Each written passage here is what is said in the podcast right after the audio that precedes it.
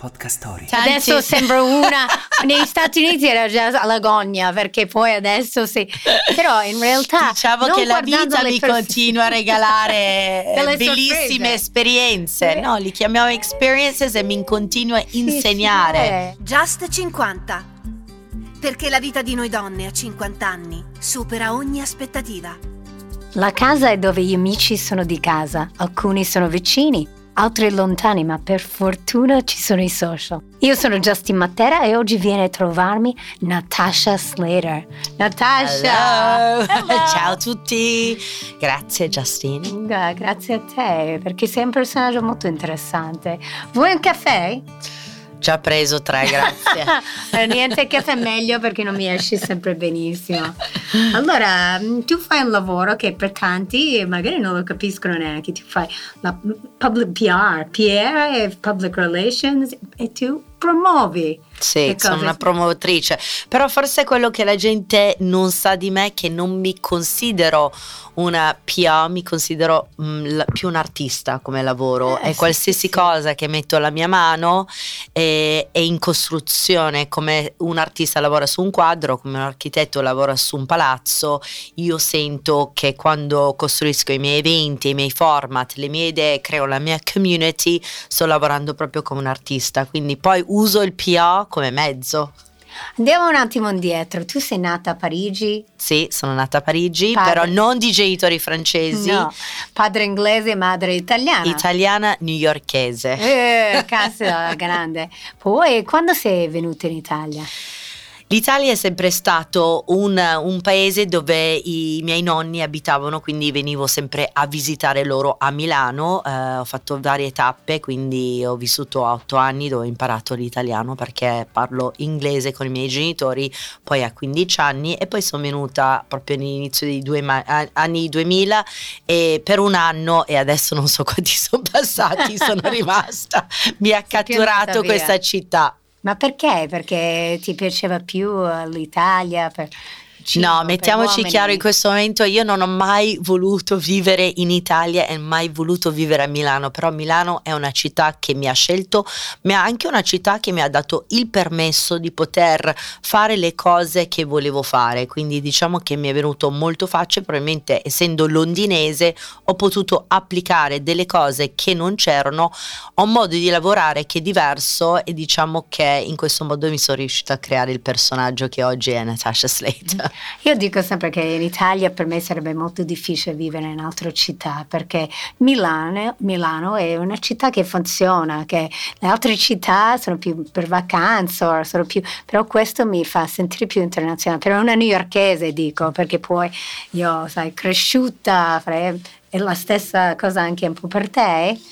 Sì, eh, io ho vissuto poco tempo a Roma, eh, anche se è una città bellissima, dico che è Stupenda. una città bella per farla mantenuta.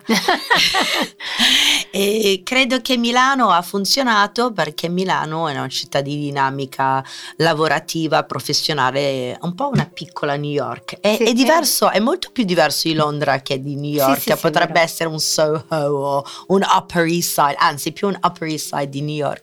Eh, probabilmente a Milano manca o ha mancato per me tanta creatività e diciamo di non ci sono le persone eccentriche a Milano, Ah. mancano questa cosa. un Qualcuno c'è. Sì, esatto. Qualcuno sì. Ovviamente in tutte le città, però diciamo che dato che mancavano tante cose, io sono riuscito a fare queste cose che mancavano, quindi è stato anche una forza per me E questa quando città. hai iniziato con le, le discoteche, i club, Punkswear Prada, Prada è una, Sì, eh, un'istituzione direi. Sì, ho creato prima di Punkstar Prada, eh, ho conosciuto Alan McGee che ha creato Creation Records, è, è quello che ha scoperto Oasis e lui aveva una serata a Londra che si chiama Death Disco. A quel punto ero già una DJ, avevo anche un programma su Radio Popolare per tanti anni, Come si chiamava? si chiamava Rock and Roller Coaster. Devi capire che quando arrivo a Milano non so cos'è Radio Popolare, qualcuno mi dice vuoi fare un programma in radio e dico sì,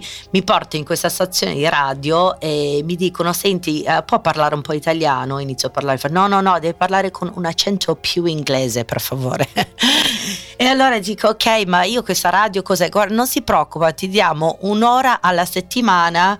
Poi dopo ho scoperto che Radio Popolare è una radio indipendente, Sì, molto di sinistra, non sapevo nulla, sinceramente. Non entravo nella fiducia. No, ma mh, la cosa bella è che mi ha dato il permesso di poter suonare tutta la musica che piaceva a me e di poter eh, fare un programma. Quindi inizio a fare questo programma musicale, da lì inizio a suonare e poi da lì inizio a capire che voglio creare una mia serata perché suonavo quattro volte alla settimana fuori in altri luoghi, in altre serate, quindi inizio a creare una mia serata. Prima prendo questa serata di Londra che si chiama Death Disco, lo porto Ma a Milano. musica disco? No, era tutto mix? indie, indie Ok, rock, quando ah. andava proprio all'inizio dei 2000 andava e da lì ho iniziato a portare su questa serata che ha avuto diciamo il primo successo, ho fatto anche l'apertura di tanti locali in Magnolia per esempio, a Mm. Milano tante persone non sanno queste cose, ho creato No. il primo festival di musica che si chiamava Electric Youth, l'abbiamo fatto un weekend a Magnolia e da lì poi un po' le cose vanno un po' storte perché comunque lavorare nella notte non è mai lineare. A quel punto penso di tornare a Londra e qualcuno mi chiama e mi dice guarda ho trovato la location perfetto per te, si chiama Santa Tecla. E ho detto no, ma per favore non voglio tornare a Milano, lasciatemi tornare a Londra. Torno e ho creato questo format che si chiama Punks or Prada e ho pensato questo nome mentre che pioveva a Londra e mi sono vista re- la realtà di vivere a Londra con un bambino piccolo che dovrei stare sempre più vicino a mia mamma. Ho detto no, io essere indipendente, quindi torno a Milano per iniziare questa serata. Questo è interessante perché di solito hai figlio vuoi stare più vicino ai nonni, invece tu no, volevi essere più indipendente. Allora, non ci fraintendiamo, io amo i miei genitori e Ah, mi piace, certo. però sono una persona estremamente indipendente Mm. e non mi piace mai l'idea di aver bisogno di qualcuno che mi mantenga, eh, che di cui mi affido, cioè nel senso, come ho detto prima, voglio decidere miei, le mie decisioni in base a quello che voglio io. Io credo che se tu vuoi quella libertà nella vita devi essere disposto al compromesso della libertà, cioè nel senso devi lavorare di più, devi mantenerti, cioè questi sono i compromessi che tante persone dicono io voglio la libertà ma non capiscono cos'è il costo della libertà. Io lo certo. capisco e sono disposta a pagarla. Ma quando sei venuta qua, com'era all'inizio con eh, il- la bambina piccola, eccetera? Beh, non ho avuto subito Robin, mio figlio, eh, adesso ha Sì, vero. 16 anni, eh, per un bel po'. Forse non l'ho conosciuto lui perché No. vabbè, io conosco Lola. Sì, infatti, vabbè. Ok. E Lola, Robin e oggi è Lola. oh, che Ok, per questo il fraintendimento so. perché sono anche oggi mamma di un figlio transgender e, e quindi diciamo Cazzo, percorso non avrei mai perché poi tante, tante adesso sembra una negli Stati Uniti era già alla gogna perché poi adesso sì però in realtà Diciamo che la vita mi pers- continua a regalare bellissime sorprese. esperienze, no? Li chiamiamo experiences e mi continua a insegnare. Sì, sì, E- Ma questo è, in realtà è fantastico perché in realtà non avendo mai ehm, forse giudicato le persone al sesso, per me era Lola, magari la- la- il nome mi aveva, però non l'avevo mai... Sì, diciamo che non ho fatto neanche tanto in tempo per comunicare perché, eh, come mi ha insegnato mio figlio, che non c'è niente da comunicare, lui è un figlio, quindi è mio figlio, quindi sono io che ho dovuto adattare, non viceversa. E, e quindi sono, diciamo che la vita mi regala, diciamo che sono una persona che sono in continuo movimento e mi reinvento, la mia vita si reinventa intorno a me e, e quindi diciamo che non c'è un momento mai... No. Mai per quando- stare tranquillo. No, quando- Ma no, infatti non, non so mai tra la mia tranquillità un'altra, cioè la devi trovare la tua pace interiore, Eh. questa è la tranquillità che ho imparato nella vita.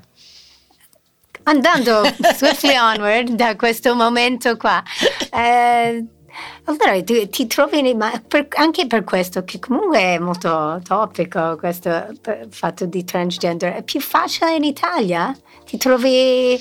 Io non guardo gli altri, cosa fanno gli altri, io penso a quello che devo fare io e quello che farei io come genitore, Ah. quindi e vivo la mia vita, mm, la mia vita genitoriale, la mia vita personale, la mia vita lavorativa, sono forse a volte un po' egocentrico, sono proprio nel mio cioè nel mio, nella mia testa e penso creativamente, sto sempre inventando, quindi io creo le mie regole in base a quello che io penso che sono i miei valori e vivo quelli, non vivo quelli che pensano gli altri necessariamente. Quindi non seguo, non seguo il tribe, seguo il mio e creo il mio. Non sei una pecora. No, no, non sono mai stata una pecora, però devo capire molto bene per il mio lavoro come, uh, come funzionano anche le certo. pecore, perché fanno un gran parte della mia vita eh, e sono importanti. Questo è quasi un paradosso, perché tu essendo fuori dal, una voce fuori dal coro, però poi in realtà vendi al, al coro. Esatto Esatto, io sono un outsider, mi definisco un outsider e negli anni ho capito sempre di più il mio valore come outsider e l'outsider però deve comunque lavorare con chi non è outsider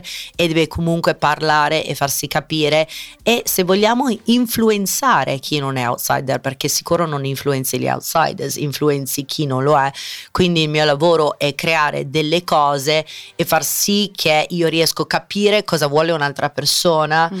e farli sposare le mie cause, le mie mission, ehm, i miei eventi e soprattutto farli vivere a loro in pieno perché in fondo io creo, offro dei servizi che possono elevare gli altri, cioè nel senso il mio non è un ego, eh, essere egocentrica e dire ok lo voglio così, no io credo che io devo creare delle cose per aiutare anche gli altri mm. ad far arrivare quello che vogliono.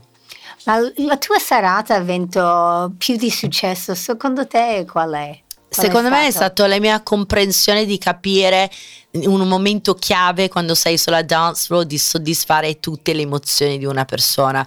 Quando io creo i miei eventi io penso perché uno deve venire e passare il suo tempo a un mio evento io credo che è una combinazione di metterli in una situazione dove si sentono molto ad agio, molto a casa, di poter esprimersi proprio in maniere in cui po- non possono fare in altri luoghi, quindi proprio di unire questo senso di essere comunque a casa, di essere validati e di essere visti, perché credo che queste sono le cose che le, le persone vogliono, essere visti, sentiti, validati e i miei eventi, credo che Punks for Prada è creato proprio un melting pot di quello di mettere uh, di pers- diverse persone assieme in un momento dove si sentono tutti uniti. Questo, cioè, sono un, un disruptor se vuoi, mi piace uh, rompere proprio tutti gli schemi e quando siamo liberi di questi schemi ci uniamo e lì ci sentiamo sentiamo veramente a casa, perché in fondo vogliamo tutti la stessa cosa, no? Vogliamo star bene, vogliamo divertirci,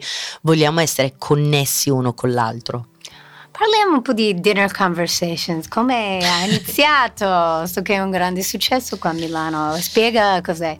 Beh, Gene Conversations io lo chiamo il mio progetto adulto di uh, Punks for Prada perché a me piace creare format attraverso creare communities e se vogliamo Punks for Prada era un community mm-hmm. e Gene Conversations è un altro. Iniziato proprio per la mia voglia di iniziare uh, a unire le persone su un altro elemento come avere un corporate social responsibility o, e allora quindi è stato inizialmente per unire le donne Uh, perché volevo portare diverse donne uh, assieme in, modo per anche por- poter creare un empowerment femminile, però anche di legarli come dei contatti. Quindi ho iniziato Gena Conversations con un progetto così, infatti secondo me ho lanciato il messaggio Girl Power in Italia perché veramente prima che facevo Gena Conversations a Milano poche persone, non dico nessuno, poche persone parlavano, non c'era questo slogan di Girl Power, quindi diciamo che sono anche molto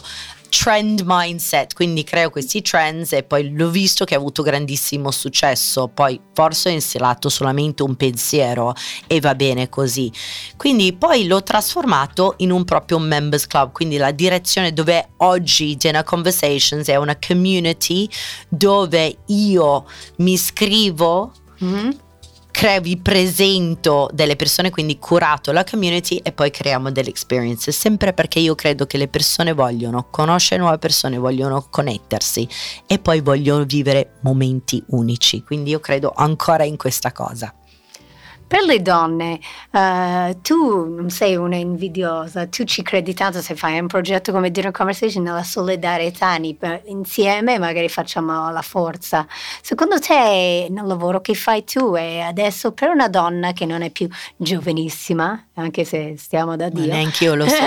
no, stiamo da Dio, ma è, è, più difficile adesso che, di quello che era prima, adesso che è, insomma, è più Io grande. credo che le cose non sono cambiate tanto. Sì. Uh, io credo che l'invidia sia un, um, un'emozione umana che tutti noi, io non ci credo alle persone che dicono non sono invidiosa perché è impossibile non essere invidiosa. La differenza che tu devi imparare a riconoscere il senso di invidia e venire alla domanda e chiedere perché lo sento e capirlo è un processo, quindi io mi sono insegnata proprio come un training che tu fai attraverso lo sport, io mi insegno dei modi di pensare, quindi quando sento qualsiasi tipologia di emozione, empatia, invidia, gelosia, simpatia, li riconosco e mi chiedo il perché, cioè quindi li faccio proprio entrare nel mio corpo e li processo, poi reagire sull'invidia, quello diventa il problema.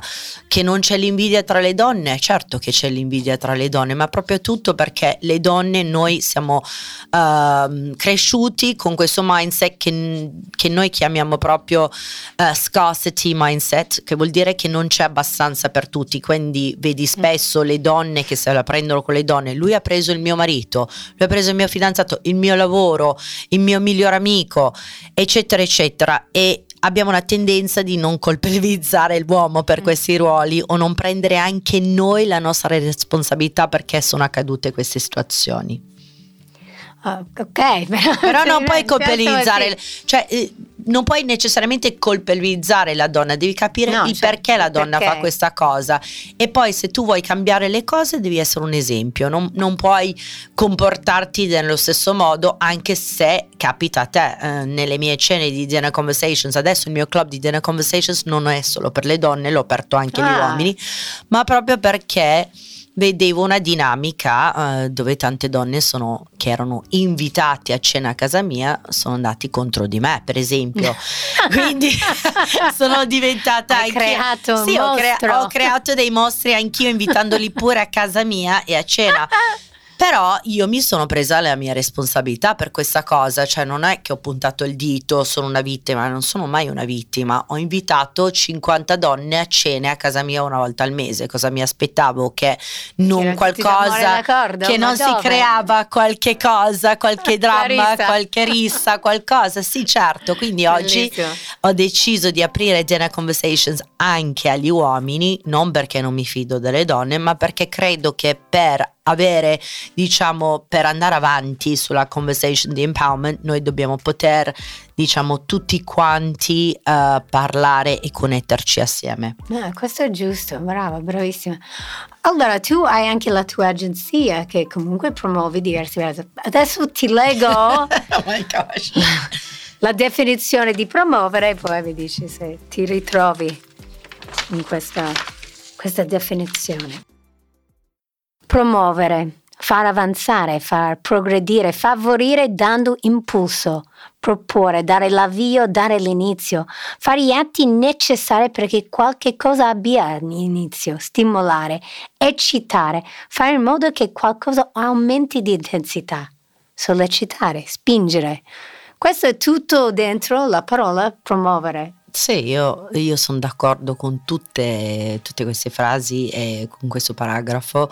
Credo che il promuovere è tutto quanto dobbiamo promuovere nella nostra vita. Se non promuovi, come tu il tuo podcast oggi, devi certo. promuoverlo, se no non vai a ascoltarlo, le persone non vengono. Quindi devi usare tutti questi elementi, la stessa forza io paragono tutto quello che io faccio molto eh, per quello che ti ammiro anche tanto perché l'esercizio fisico per me è un momento in cui noi contro noi stessi dobbiamo promuoverci a um, diciamo andare avanti, fare delle cose, spingerci e allora io uso gli stessi meccanismi di mentalità per promuovere i prodotti, quelli miei, degli altri, eccetera.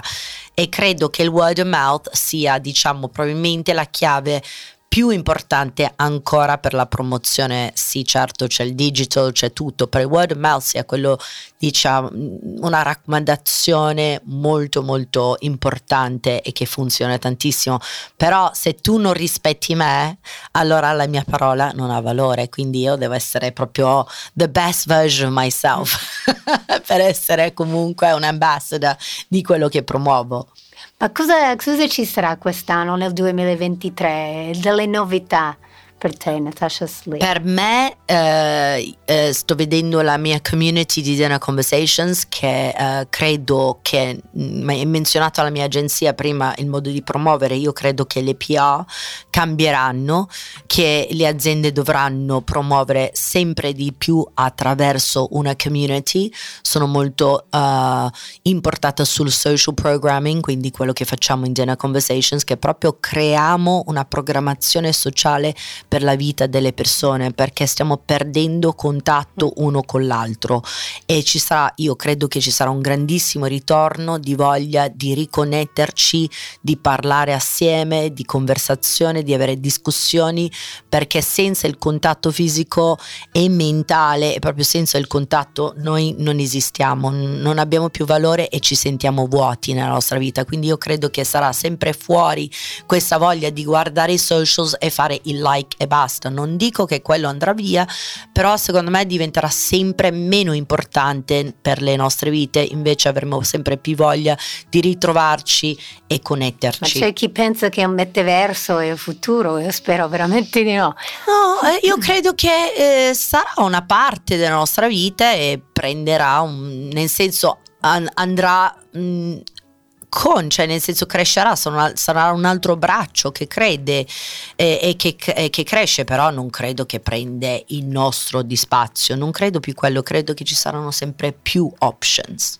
Sai la cosa, anche sui social, eh, come sarà anche nel metaverso, la gente magari nella vita vera, eh, appunto, non è quello che vendono sui social. Sì. Su, che sarà nel metaverso, questa, questa mancanza di uh, di essere proprio nella realtà, di perdere il senso della realtà, esatto. prendendoti per quello che non sei. Beh, io credo che ci sarà un ritorno e si vedono anche già nei trend in cui ho letto comunque per quest'anno che ci sarà un ritorno di anche sui social di vedere un po' una parte più vera di noi, quindi senza filtri, uh, cose fatte molto più DIY, uh, eh, cioè cose fatte molto più easy e credo che ci sarà sempre più un ritorno.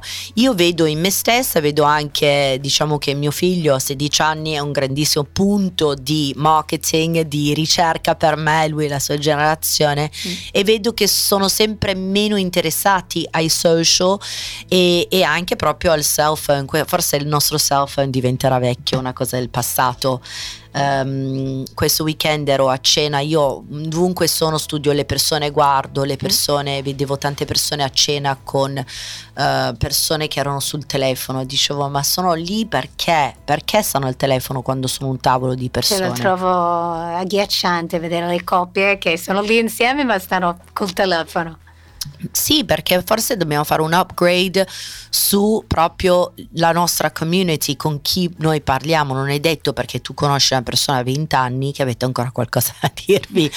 Nel senso, secondo me dobbiamo, sì, dobbiamo dobbiamo credere che noi come umani per evolverci abbiamo bisogno di altri umani. Questo non vuol dire che sto dando un consiglio di non parlare più o lasciare le vostre coppie o lavori, però di introdurre sempre delle novità nelle vostre mm. vite mm. e non necessariamente le persone con le quali vi siete trovati sei anni fa vi potete trovare oggi perché stiamo sempre cambiando. Giusto. Guarda, ti parlerei per ore. Allora, tu hai scelto la canzone Betty Davis Eyes di Kim sì. Carnes. Sì. Un classico che me la ricordo anche bene. Perché? Ma perché sono io, tutte le liriche sono io, nel senso una donna che non si fa comunque trattenere da niente nessuno, quindi vive ai suoi termini e le sue regole ogni giorno, una donna completamente indipendente che non se ne frega di quello che pensano gli altri. Natasha, ci vedremo dinner conversations or magari You're invited to the next Dirty and Flirty che abbiamo questo Dirty and format. Flirty, I like it even more Now, Adesso facciamo un bel selfie insieme col filtro. No, scherzo. Real, real, reality. I'm not sure if I'm ready for reality yet. sì, piano piano. Su certe cose. Grazie tanto. Thank you, Justine. Grazie a te. Ti è piaciuta questa puntata di Just 50? Allora ascolta anche la prossima. Ti aspettiamo.